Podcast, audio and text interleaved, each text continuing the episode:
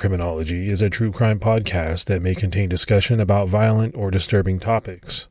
Listener discretion is advised.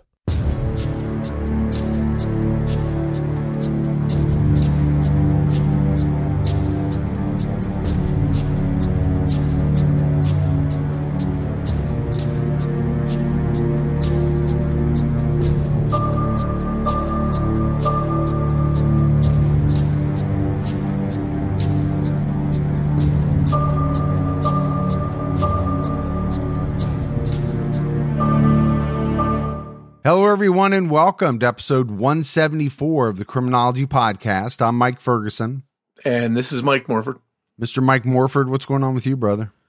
Not too much. Uh, spending a little bit of time this week watching some uh, 9 11 documentaries and thinking that it's been 20 years. And just, uh, it's, a, it's a big reminder this time of year, I think, that we don't want to forget our heroes and, and people that we lost. So that's been on my mind a lot lately. How about you? Yeah, same. I, I don't know if you watched the one on Netflix, but uh, you know, I've been watching that and it, it just brings back a flood of emotions and you know, it takes me back to that day. You know, it's one of those days where, you know, and I think a lot of people say this. They remember exactly where they were, what they were doing. You know, for the older generation, a lot of people had that with the Kennedy assassination. Obviously, we weren't born then, but you know, for us, it's 9 11. Yeah, no doubt. And it's just, I think you said it perfectly. You, just remember that day as if it was yesterday. It's just etched in your head. And uh, I just, whenever I see firefighters or, or, police on the street or any NYPD people, it just sort of just, I think about that and this time of year especially. We continue to see some great Patreon support. Let's give some shout outs. We had Jasmine Collins. Deb Gran, Stella Hickman, Jessica McConville, Tina Albright, and Deannie Dawson. So a lot of great new support. We really appreciate it. Yeah, thank you so much for that support. It goes a long way to helping us put the show out. And if there's anyone that would like to support criminology, you can do so by going to patreon.com slash criminology. Folks, don't forget about CrimeCon in Vegas, Friday, April 29th, 2022 to Sunday, May 1st. It's getting closer and closer. It's only about six months away. Yeah, and unfortunately, it looks like the tickets will run out for CrimeCon Vegas. So if you're on the fence, don't wait. Uh, make your arrangements to go. We're really looking forward to saying hi to a lot of our listeners, and from what we've heard, it's going to be a great time. Oh, I have no doubt about that. And for those of you that are going to pull that trigger, make your plans, you might as well save a little money in the process. And you can do that by using our promo code, which is criminology. Go to crimecon.com and use that promo code at checkout to save 10% on your standard badge price. All right, Morph. So we have all of that out of the way. Let's jump into this episode. And today we're heading across the pond to England to discuss a puzzling missing persons case that has a lot of twists, a lot of red herrings, but as of now remains unsolved. We're talking about the case of Claudia Lawrence. Claudia Lawrence was born on February 27, 1974, in Malton, Yorkshire, England. She has one older sister named Allie.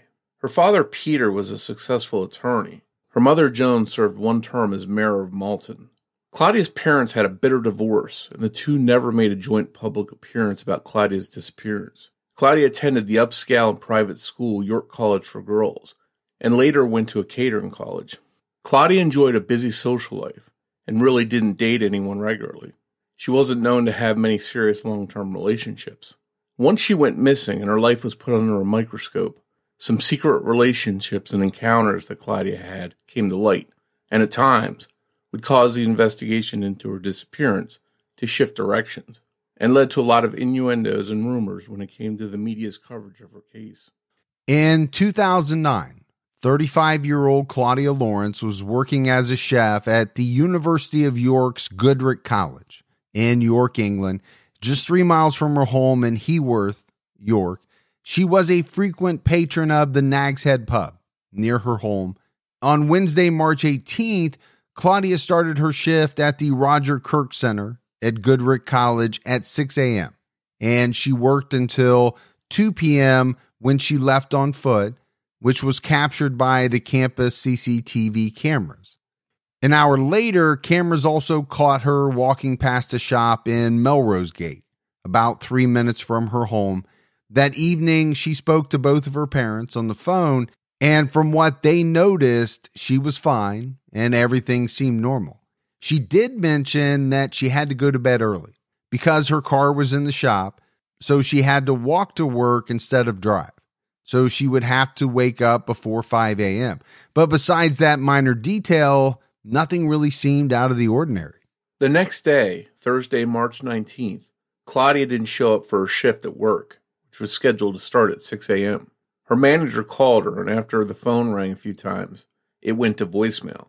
Later that night at the Nag's Head pub, Claudia's friend Susie Cooper showed up for a get together the pair had planned, but Claudia didn't show. Susie called Claudia but never got an answer. This surprised Susie because Claudia was practically always on the phone or had it next to her. So Susie called her again but still got no response. The next morning, Friday, March 20th, Susie tried to call Claudia once again, and when she didn't answer, she became worried enough to start contacting their mutual friends. Susie called George Foreman, the landlord of the Nag's Head pub, since Claudia was there so often, but he hadn't seen Claudia either. Susie was starting to get really nervous, and she decided to call Peter Lawrence, Claudia's father, later that day after confirming that none of their friends had heard from Claudia. Peter called Claudia's work and was informed that she didn't show up to her shift that day or on the day before. Peter Lawrence decided that he needed to check on his daughter. He met up with Nag's Head landlord George Foreman, and together they used Peter's key to go into Claudia's apartment to look for her. Claudia wasn't home, but her bed was made, and there were dishes in the sink that she hadn't washed yet. It looked like she had made her bed and eaten breakfast before getting ready for and heading out to work. The bag that she always carried, which had her purse in it, as well as her credit cards and even her passport, were still in the house. As the two men looked around, they spotted jewelry that Claudia often wore, jewelry that she would leave home when she went to work. It was on her dresser.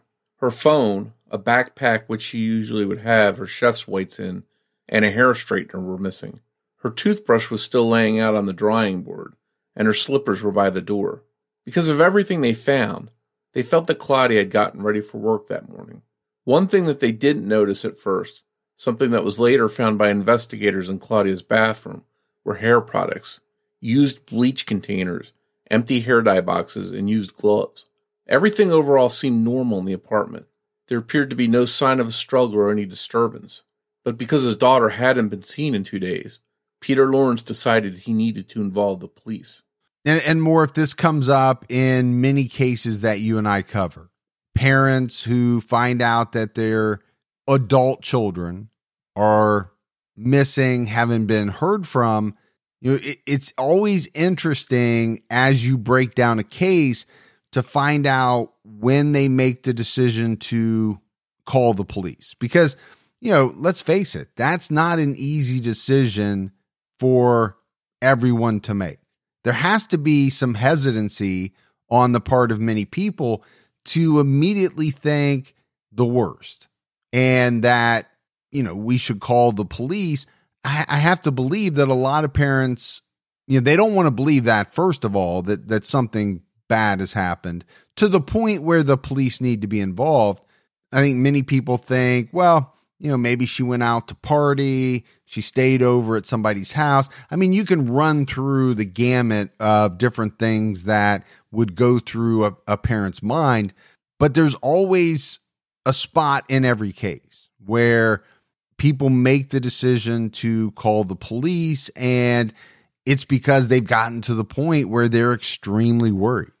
Yeah, I think each situation the family has to weigh, you know, am, am I overreacting here or is there something legitimately wrong? And I think at this point, based on the fact that she hadn't been to work in two days was pretty alarming, especially if that wasn't her character. If, if she hadn't missed work before, that would seem to set off a red flag. And, and to, to me, I think of the last case we covered, the McStay family in the last episode.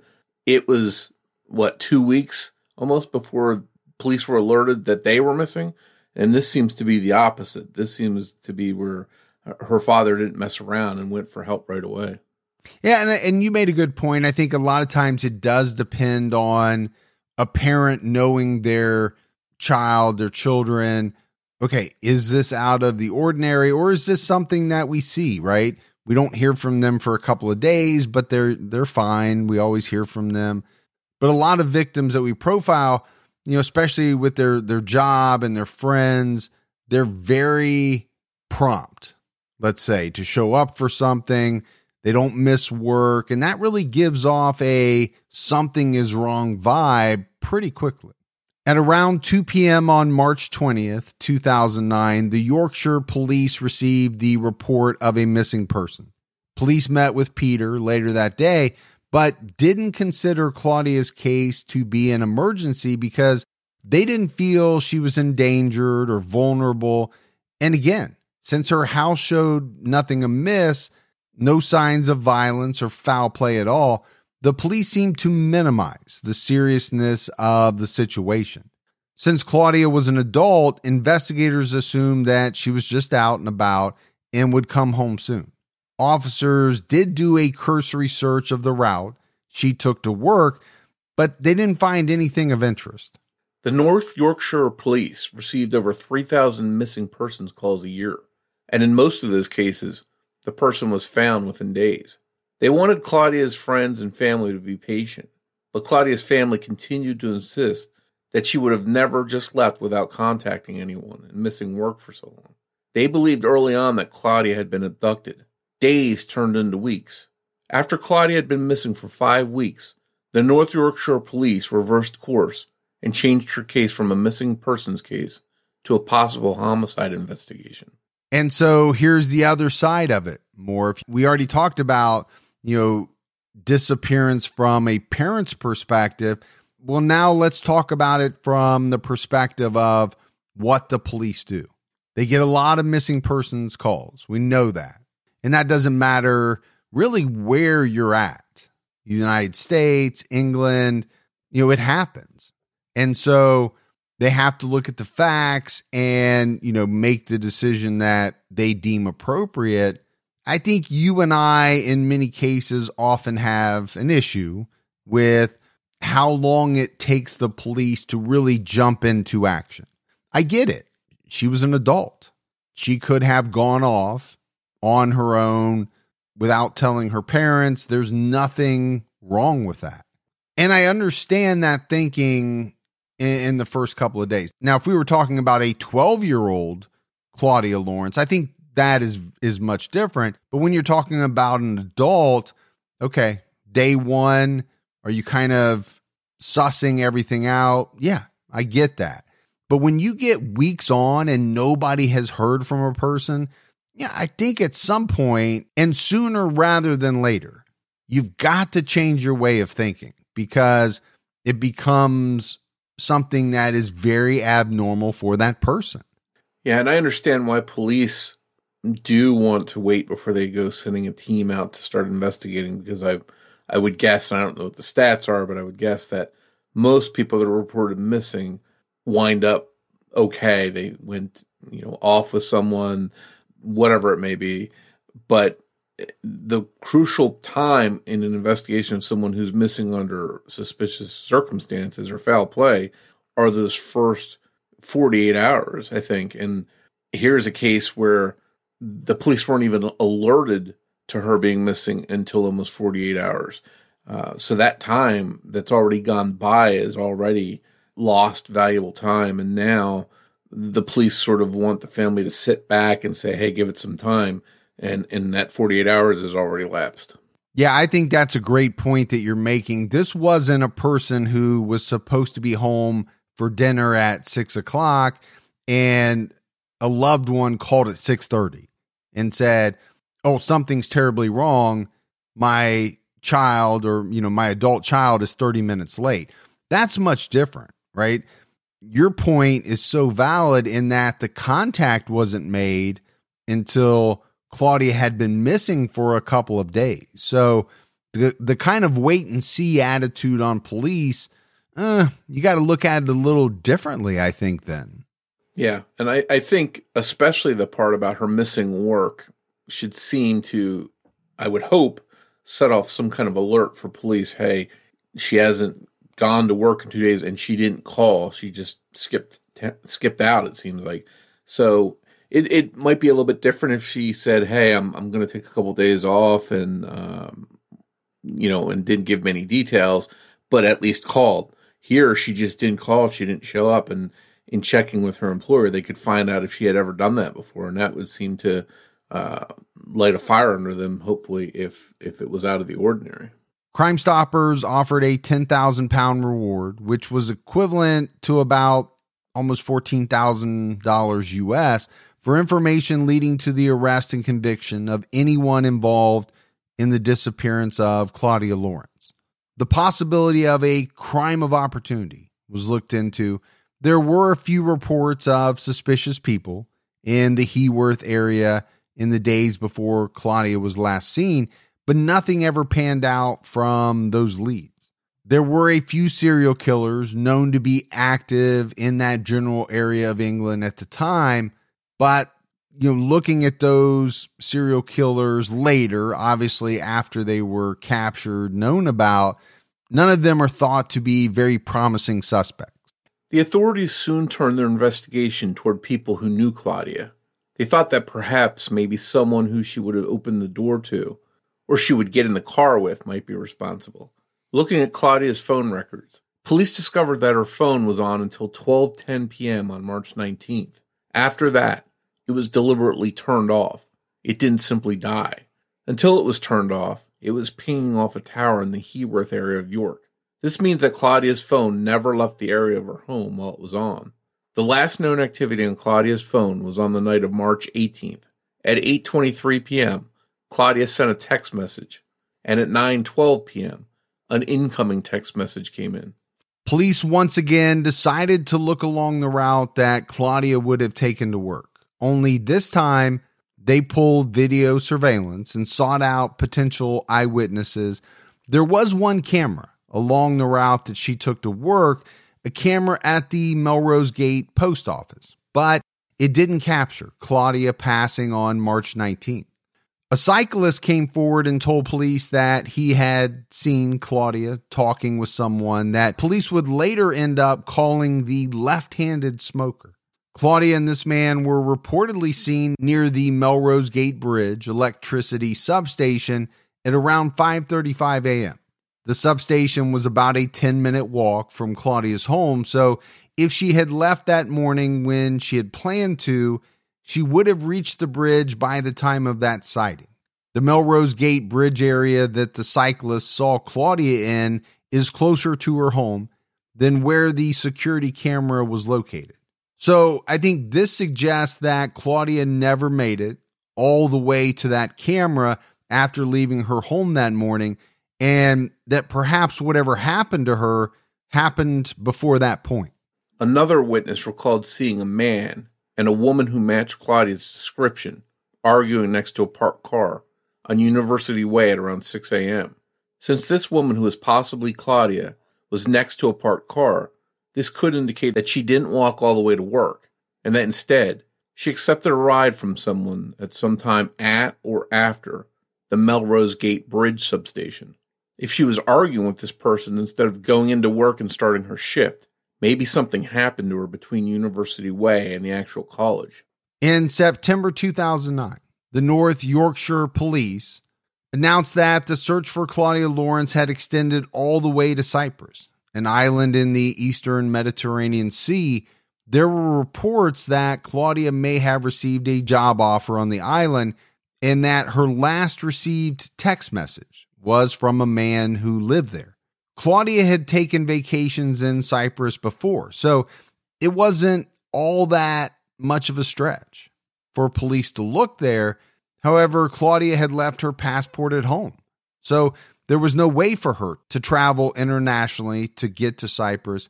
While detectives were searching for Claudia far away, they also searched close to home at the University of York, where Claudia worked, but didn't find anything that could help their investigation. Over seven months passed with no sign of Claudia. In October 2009, authorities appealed to the public looking for the driver of a rusty white van who had been trying to speak to women near Claudia's route to work in the days before she was last seen. Authorities also recovered CCTV footage, which showed a silver Ford Focus hatchback driving down Heworth Road where Claudia lived. The car's brake lights lit up as it got to Claudia's home. It's believed to be anywhere from a 1998 to 2004 model. Unfortunately, none of those leads went anywhere.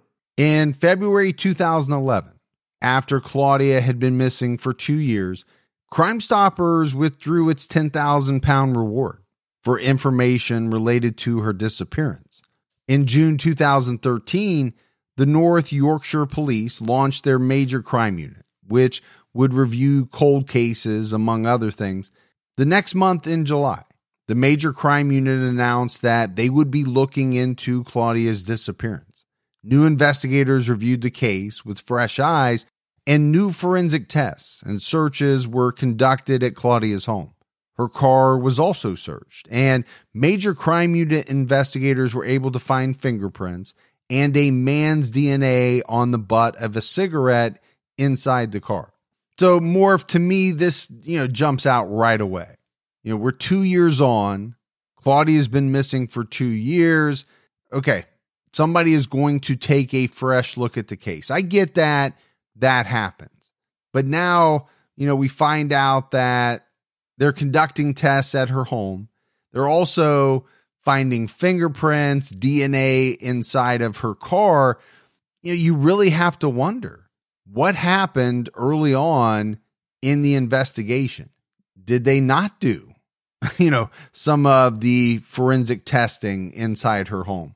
Did they not dust for fingerprints? How could they not have you know, check the cigarette butts inside the car for DNA. I mean, I think these are all questions you have to ask.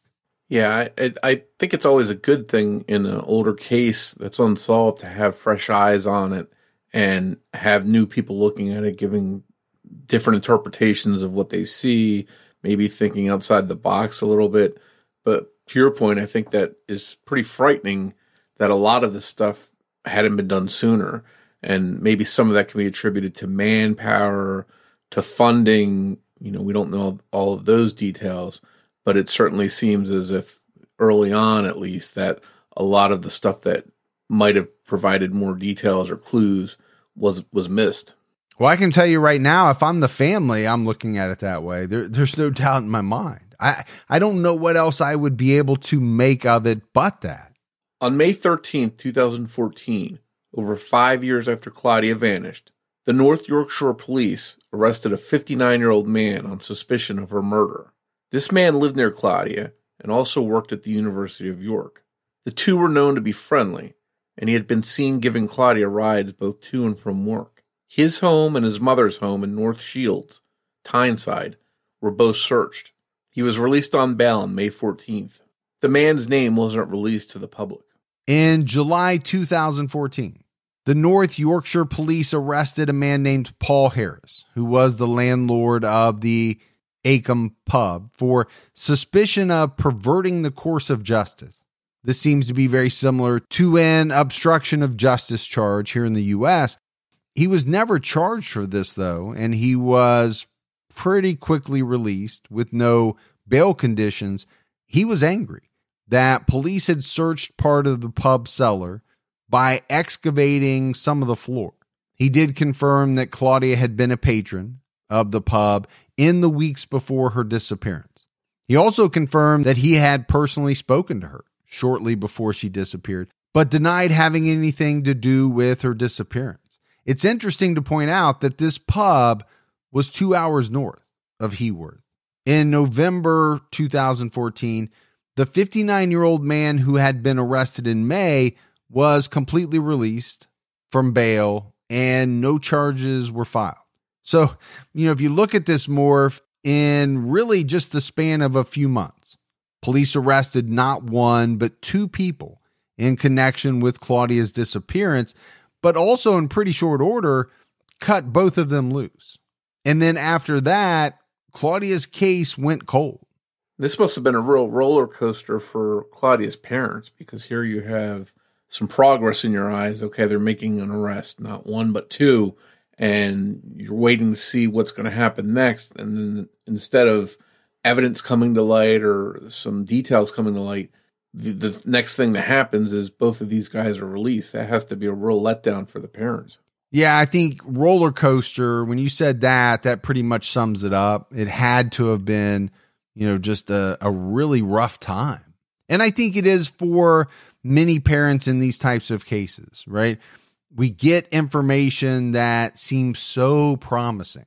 So your hopes have to really jump up that we're going to find something out.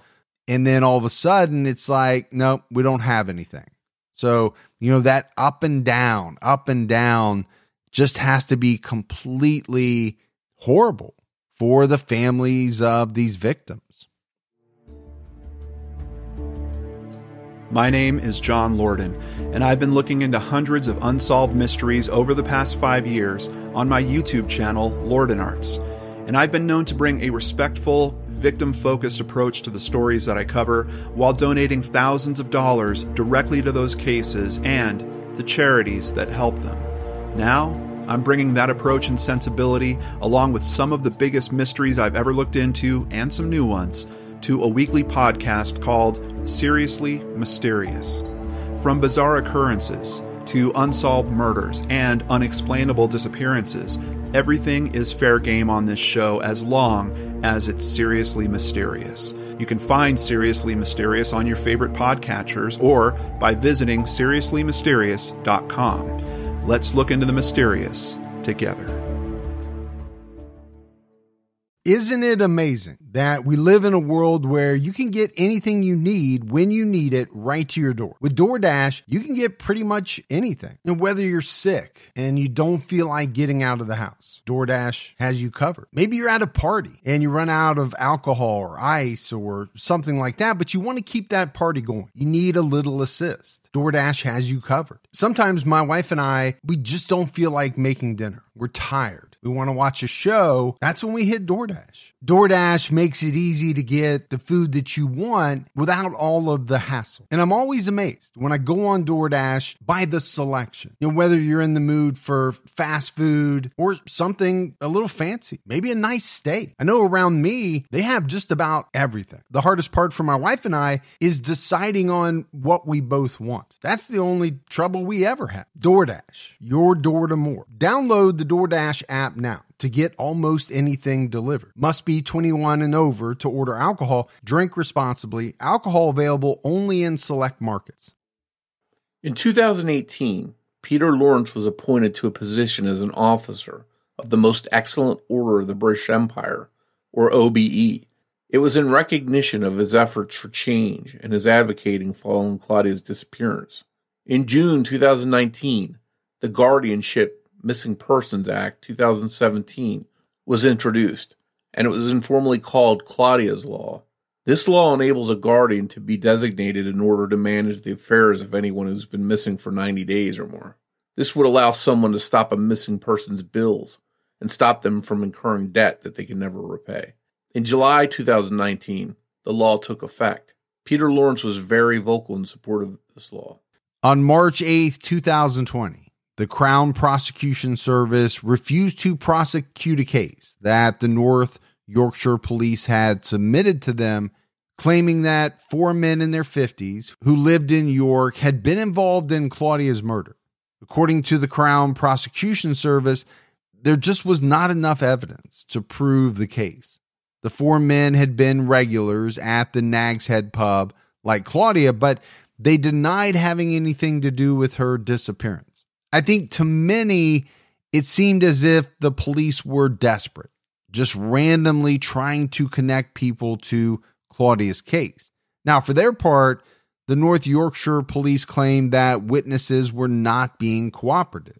Detective Superintendent Dai Malyn publicly stated that those closely associated with Claudia have withheld key information in her investigation. These four men are reported to have all been construction workers And many people suspect that a university construction site would have been the perfect place to dispose of Claudia's body. And Morph, if I really want to break down the public statement, right? Those closely associated with Claudia have withheld key information in the investigation. Well, what does that mean? Who are these people that are closely associated with Claudia? I mean, you can take that to mean friends and family. And I think a lot of people would. So if that's the case, and, and obviously we don't know for sure, that's a very interesting statement. Now, if you're just talking about pub patrons or, you know, folks that wouldn't really have been considered Claudia's friends, but people that she hung out at the bar with, well, okay, that's a different story. But, you know, to me, that's the problem with some of these statements. They're so vague that it leads to a lot of speculation. Yeah, I think it could also maybe show that there's some friction there between people close to Claudia, her friends and family, and the police. If the police are taking this position that they're not getting cooperation, and that makes the the friends and family uh, of Claudia look bad. And unfortunately, there's, as you mentioned, there's nothing there to really uh, expand on uh, what they had or didn't have that made them feel this way. But it definitely seems like there was some kind of uh, uh miscommunication, uh, one way or the other, going on in Claudia's case.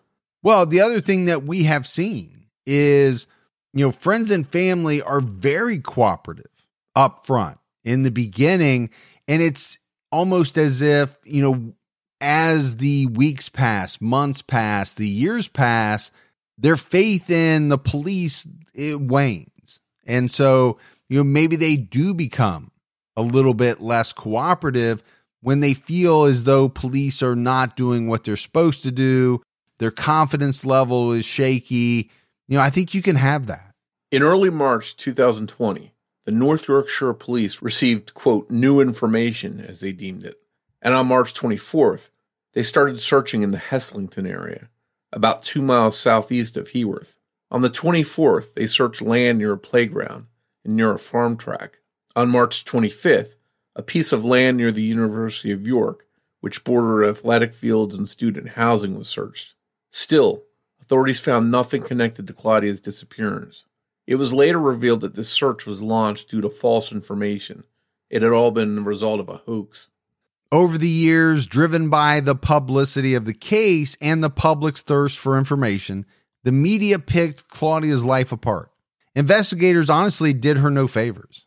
In this area, one detective working Claudia's case, Ray Galloway, cited the complexity and mystery of Claudia's love life as a possible reason for her disappearance According to The Independent, almost every male regular of one York pub was questioned as to whether they had ever had a fling with her. She was referred to as a quote, scarlet woman and a homewrecker. Apparently, because some of the men Claudia had spent time with were married. Former Met detective Chief Inspector Clive Driscoll stated that it painted a picture that Claudia somehow deserved what happened to her. And that because it had a big impact on how people viewed her, it subsequently impacted how the public responded to the investigation. As we've seen in great many cases of missing or murdered people, investigators turn the victims' lives upside down searching for motives, and a lot of times they uncover a secret side of the victims.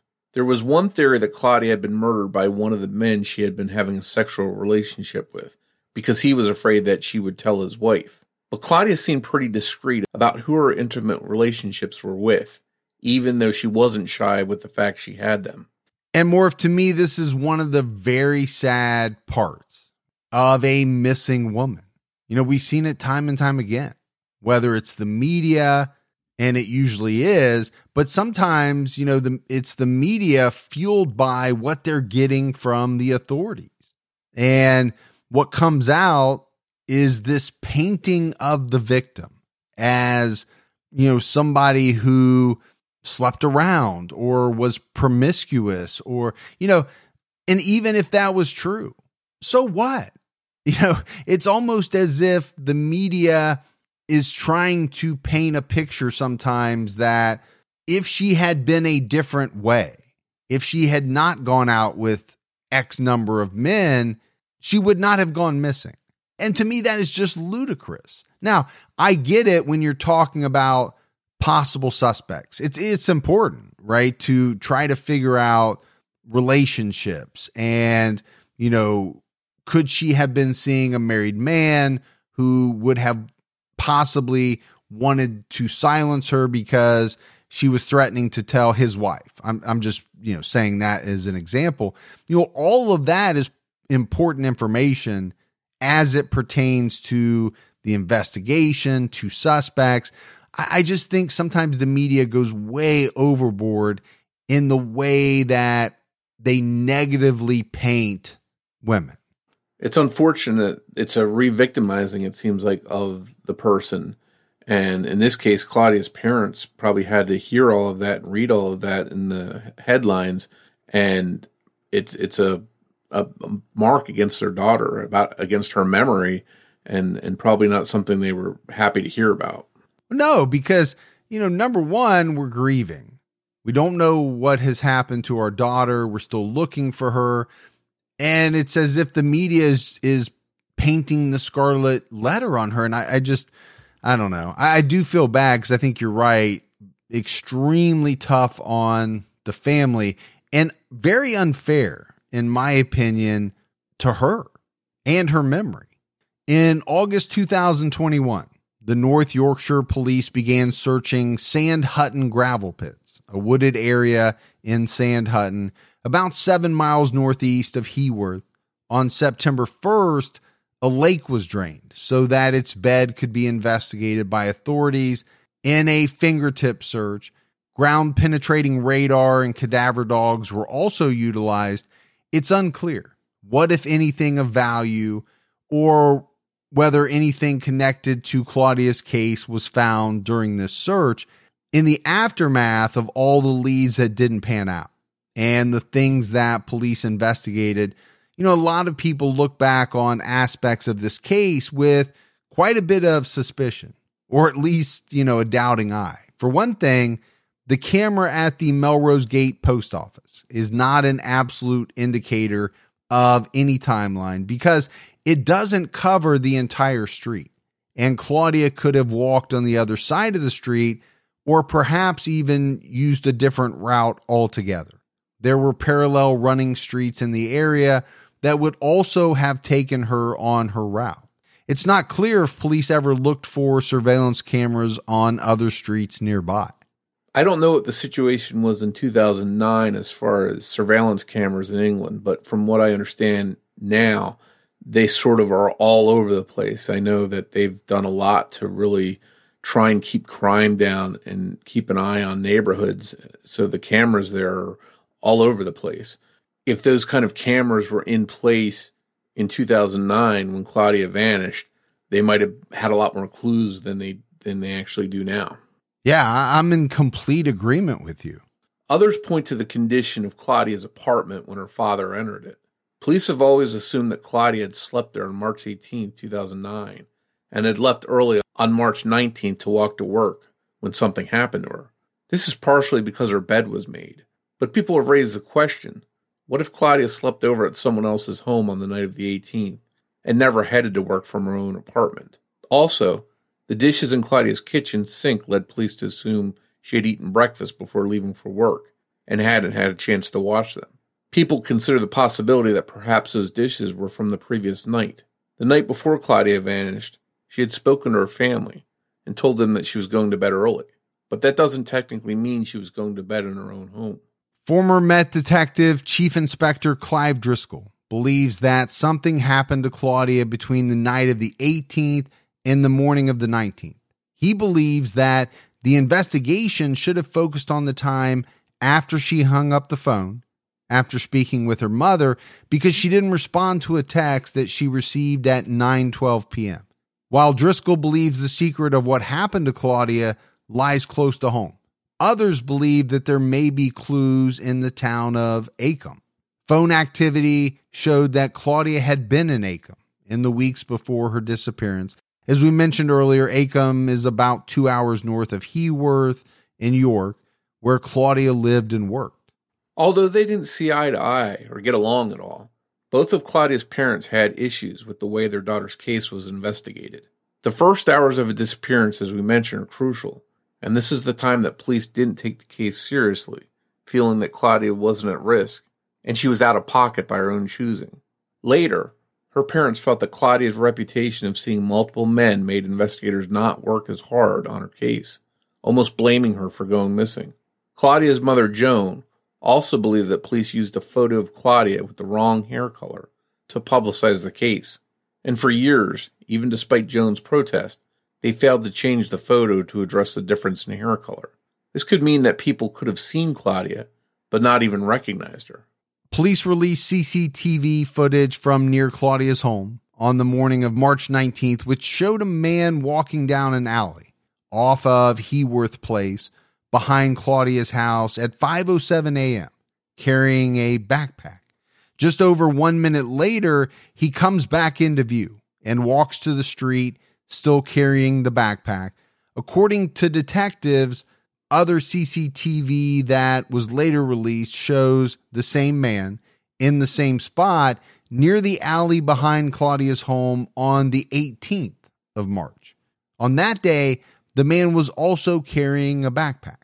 This time at around 7:15 p.m., he walks down Heworth Place out of frame, comes back into view around 1 minute later and stops walking when he sees someone up and across the road.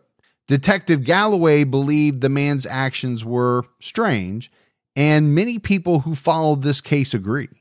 Police Detective Superintendent Dai Malyn told local news that whoever this man in the alley was, he is, quote, the most important person to trace.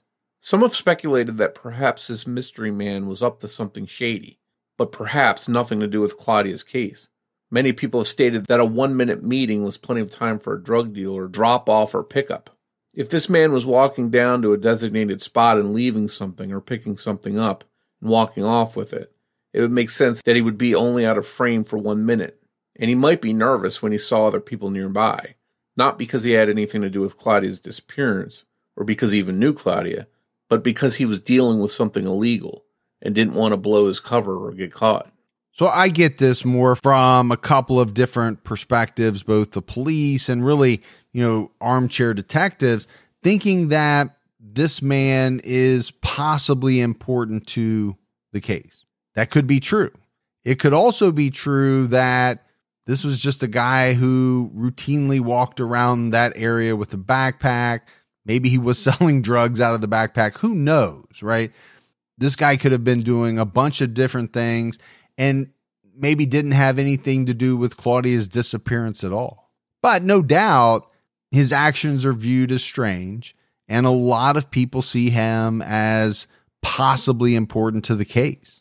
Yeah, I think one thing the police maybe could have done if they thought he was that important was just say, put it out there that, hey, we want to talk to you. We don't care what you're doing there. We're not going to charge you with anything. You know, for all we know, he could have been dealing drugs or something like that. So someone like that's probably not going to want to come forward to police. But if they put it out there that we just want to, you know, clarify who you are, that you didn't have anything to do with this disappearance, we're not going to charge you with anything. Maybe that would in, inspire him to come forward and, and give information. Yeah, I think a lot of times that happens, but how often more do people really come forward? it doesn't seem like very often. I can think of a lot of cases where there's a, a, missing person that police just want to identify just to rule them out uh, or just you know identify them so they can make sure that they're not involved. All they want them to do is come forward just so they can speak to them. Despite the news putting it out there uh, sometimes flyers put it out there uh, people in the community are looking for this person but they're never identified. They never come forward and that's got to be frustrating. One person that is a lot of people's favorite suspect in Claudia's disappearance is a man named Christopher Halliwell. He worked as a taxi driver and he pleaded guilty to the March 19th, 2011 murder of 22 year old Sian O'Callaghan, who he picked up as a fare the night of March 18th. The March 19th date sticks out to many as some sort of attempted or emerging pattern. Now, while there's no physical evidence that ties Halliwell to Claudia's case, he is suspected in a different murder, that of 28 year old Becky Godden Edwards. Less than two weeks after the murder of Sian O'Callaghan and his arrest, Halliwell led police to the body of Becky Godden Edwards. The last verified sighting of Becky had been reported to be all the way back on December 27, 2002, and she wasn't considered a missing person by her family until April 4, 2011, which would have been her 29th birthday. This doesn't fit with the March 19th pattern, but the true date of Becky's death is unknown. Becky Godden's mother, Karen Edwards, told The Independent that the 18th of March was, quote, the day that Halliwell broke up with one of his partners. Former Detective Superintendent Steve Fulcher believes that Halliwell killed Claudia, and he stated that, quote, there is a potential witness that came forward, claiming that he had spotted Claudia in physical company with Christopher Halliwell. It's been reported that Halliwell asked a cellmate of his in the 1980s how many murders he would have to commit in order to be considered a serial killer, leading many to believe that he was aspiring to be one. The most generally accepted answer is three people in separate incidents. So some people wonder if he was really asking because he wanted to become a serial killer. If he did kill Claudia, Becky, and Sian, that would qualify him as one. When police found Sian O'Callaghan's boot floating in a pond in Ramsbury in Wiltshire, dogs were called in and investigators uncovered more than 60 items of women's clothing buried in the woods nearby. It's been speculated by many that this was some kind of dumping ground most likely for Halliwell.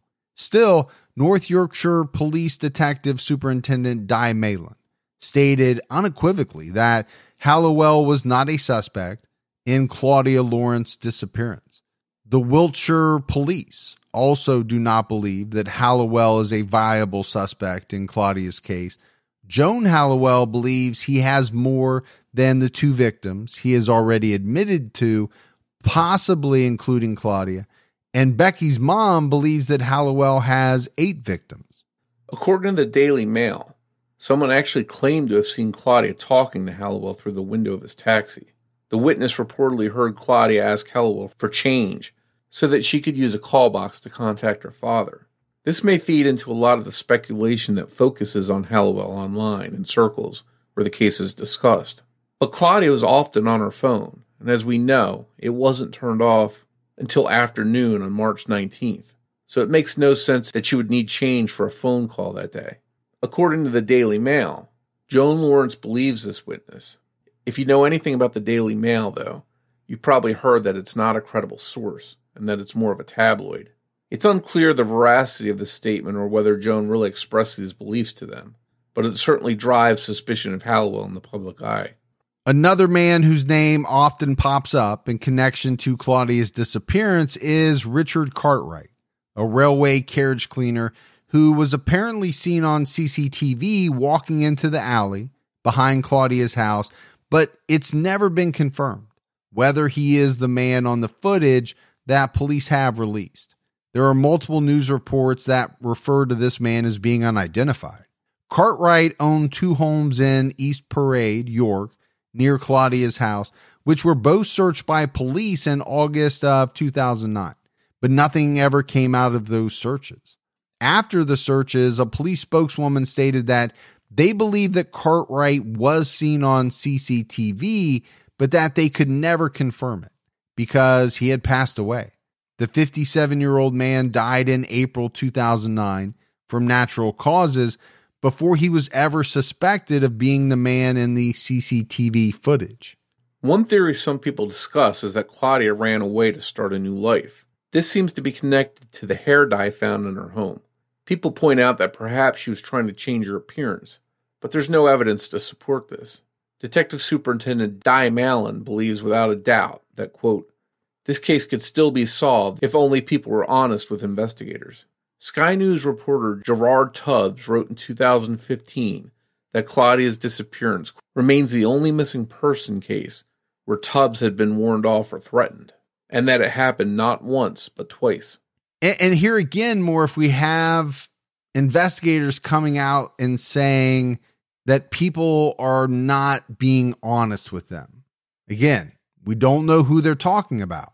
Is it friends? Is it family? Is it both? Is it just acquaintances? It leads to a lot of speculation. Then you have this reporter, which I thought was very interesting, saying that, you know, this is the only case where he'd been warned off or threatened, and it happened multiple times. Again, I don't know if he's talking about the police, if he's talking about, you know, an unknown entity that warned him to leave it alone, which could potentially be the person behind Claudia's disappearance. There's so much mystery here, man. Yeah, it almost sounds like some kind of crime novel where you've got a, a snooping reporter and he's getting too close to the truth and people don't want him to find out. Uh, and unfortunately, there's just not enough there uh, that we really know why he was scared off. But it's definitely interesting. Peter Lawrence passed away in February 2021 at St. Leonard's Hospice in York at the age of 74, following a brief battle with an unspecified illness. He died without ever knowing what happened to his daughter. Hopefully, someday soon, we'll have the answers. In this case, I mean, if you look at the recent searches that were just last month, August 2021, it appears as though those came about due to new information or tips. That's pretty promising that new information is coming in at this point in time. You know, for now, we'll have to be patient and see what new details emerge. I will say more based on some recent reporting, it doesn't seem as though Claudia's mom is all that hopeful about some of this new information. It just seems as though she believes that it's not correct. It's not going to lead to anything. So, as we wrap up this case, Morph, I mean, there is a lot here. It's a very mysterious case. There's no doubt about that. We have a woman who goes missing. We've got CCTV footage. We've got bar patrons in multiple locations. We have Claudia's love life being dissected by the media. We have some known killers who possibly have ties to her disappearance. I, I think you can see from all of this that there are a number of potential suspects. I'll use that term persons of interest at the very least, because, okay, she had relationships. No problem. There's nothing wrong with that. She liked to hang out at the bar. Okay. There's a lot of people at the bar. Now, the one thing that really jumps out at me is the bar two hours away and kind of spending time in this place that was about two hours away from her home.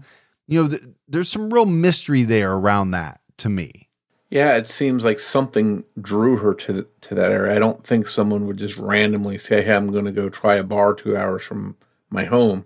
I think maybe she knew someone there or had reason to be there and that's why she was spending that time there. And if police could get to the bottom of the who and the why of her being there, maybe that would shed some light on the case. But it doesn't seem like they uncovered a lot of, of information close to home, so maybe it's worthwhile to be looking elsewhere.